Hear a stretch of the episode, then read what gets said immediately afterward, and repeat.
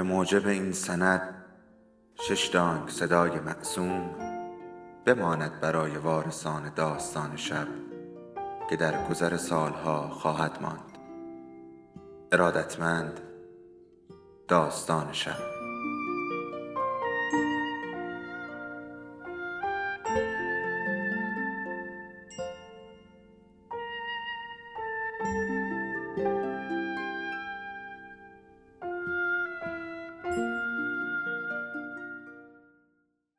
یکی بود یکی نبود.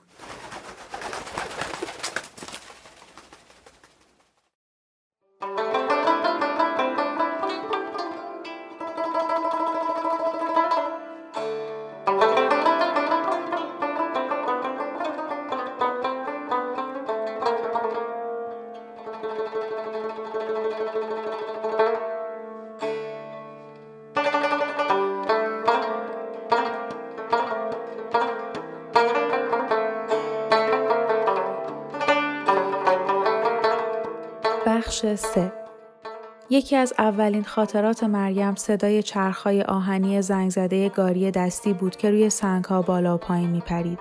گاری دستی ماهی یک بار پر از برنج، آرد، چای، شکر، روغن خوراکپزی، صابون و خمیردندان میآمد. دو برادر ناتنی مریم معمولا محسن و رامین و گاهی رامین و فرهاد آن را می آوردند. پسرها گاری دستی را در جاده سربالایی خاکی از روی سنگ و کلوخ و چاله و چوله و بوته های فراوان حل می‌دادند تا به نهر برسند. آنجا گاری دستی را خالی می کردند و بارش را روی دست از آب می گذراندند.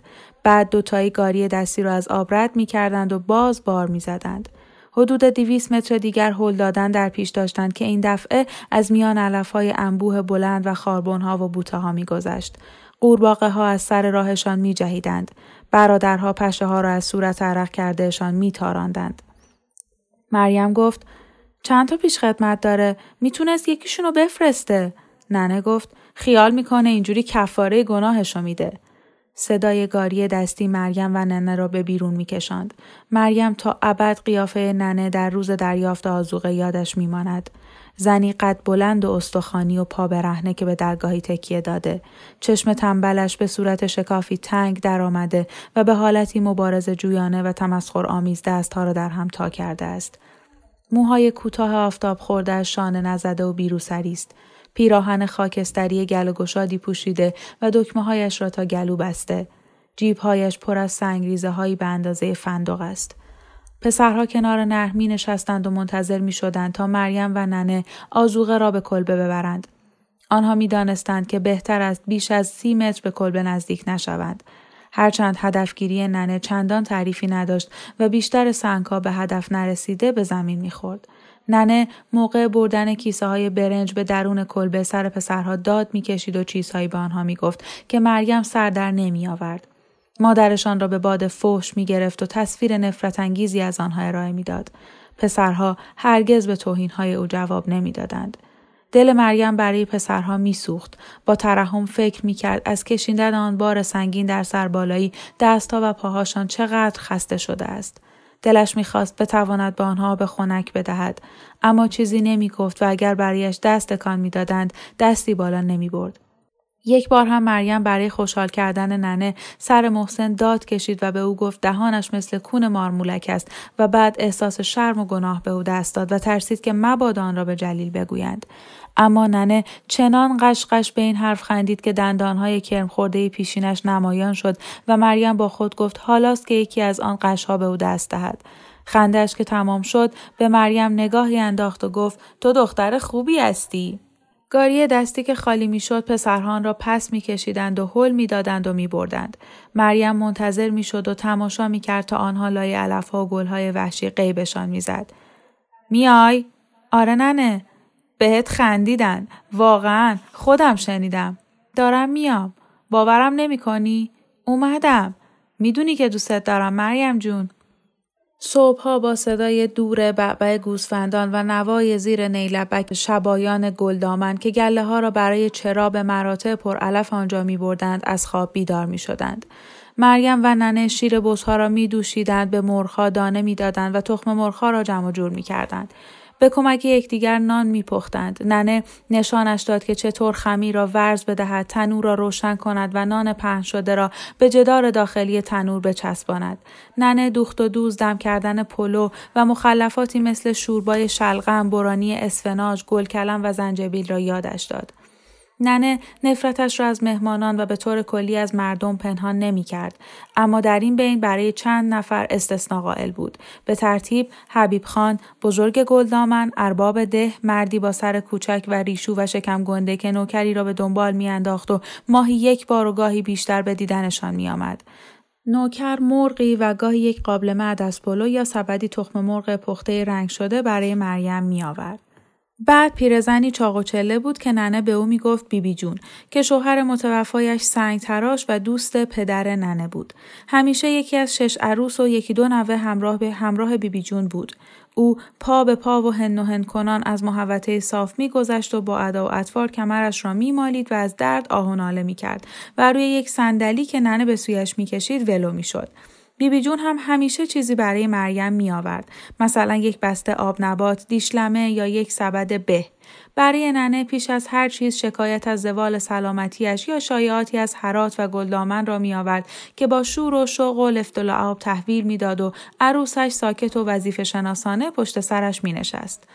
اما غیر از جلیل مریم ملا فیض الله معلم قرآن سالخورده ده آخوند ده را بیش از همه دوست داشت. ملا هفته یکی دو بار از گلدامن می آمد تا پنج وعده نماز روزانه را به مریم یاد بدهد و تلاوت قرآن را به او بیاموزد.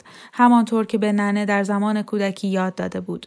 ملا الله خواندن را به مریم آموخته بود و با صبر و حوصله از روی شانه مریم نگاه کرده بود که چطور لبش بی صدا برای تلفظ کلمات شکل می گرفت و انگشت اشارهش را زیر هر کرمه چنان فشار می‌داد که زیر ناخونش سفید می‌شد انگار که می‌خواست با فشار معنای آن علامتها را از آن بیرون بکشد. این ملا فیض الله بود که دستش را گرفته و مداد را طوری هدایت کرده بود که بتواند بلندی هر الف و انحنای هر ب و سه نقطه سه را بنویسد. پیرمردی بود نزار و خمید قامت با لبخندی بیدندان و ریش سفیدی که تا نافش می رسید. معمولا تنها می آمد. هرچند گاهی حمزه پسر موخورمایی او که چند سالی از مریم بزرگتر بود همراهیش می کرد. وقتی به کلبه می رسید مریم دستش را می بوسید. دستش مثل دسته ترکه بود که به هم بسته و رویش پوستی کشیده باشند و او هم وسط سر مریم را می بوسید و بعد برای درس آن روز کنار هم می نشستند. پس از درس بیرون کلبه می نشستند، تخم کاج می خوردند و چای سبز می نوشیدند و بلبلها را تماشا می کردند که از درختی به درخت دیگر می پریدند.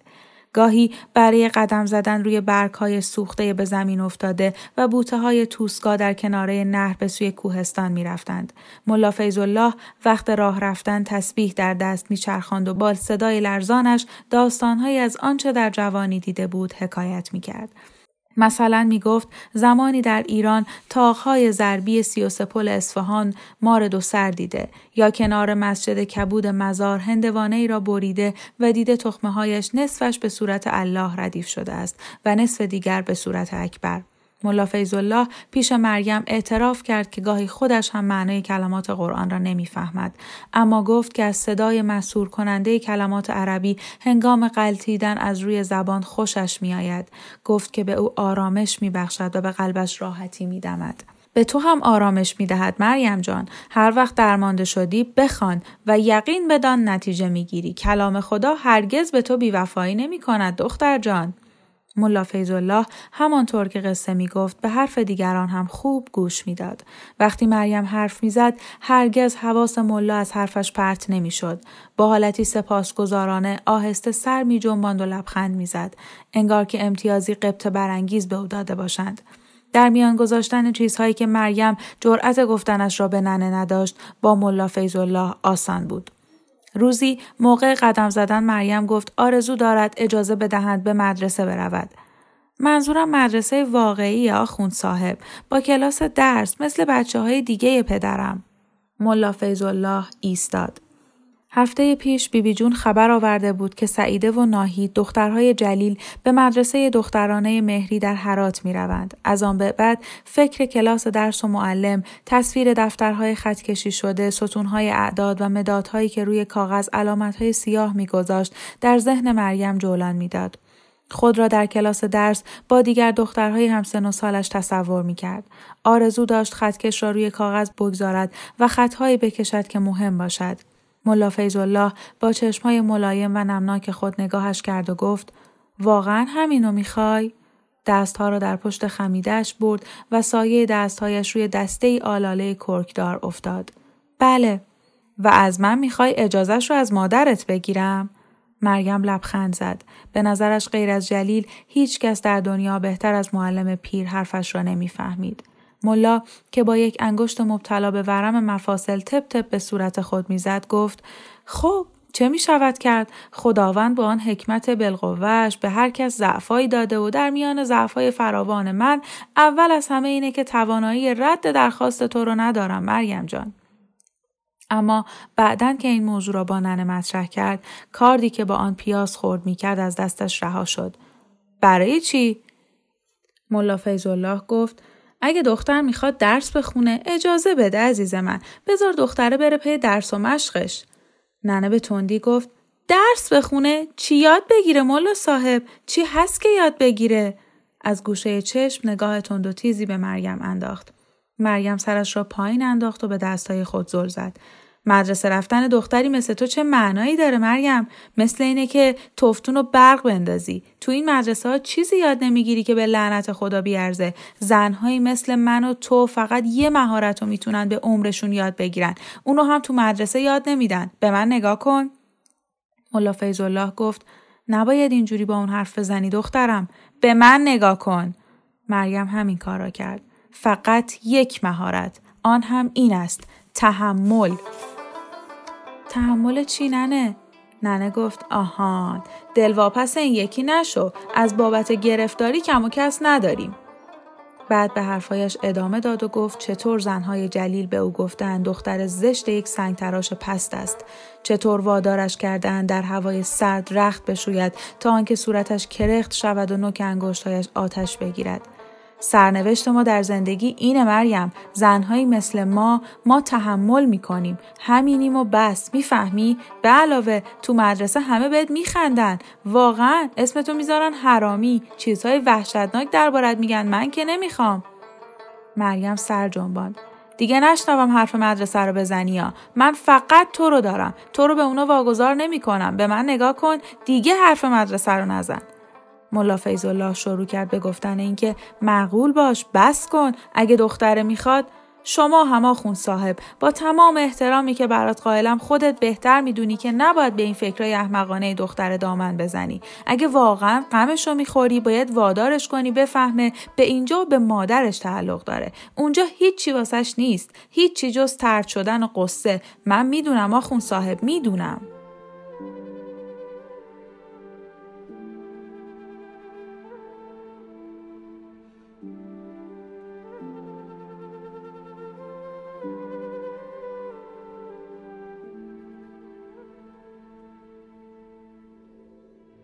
داستان شب بهانه است.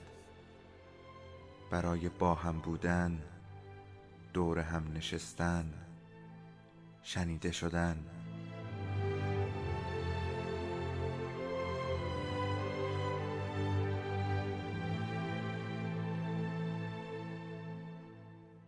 صدای افسانه ها رو میشنویم.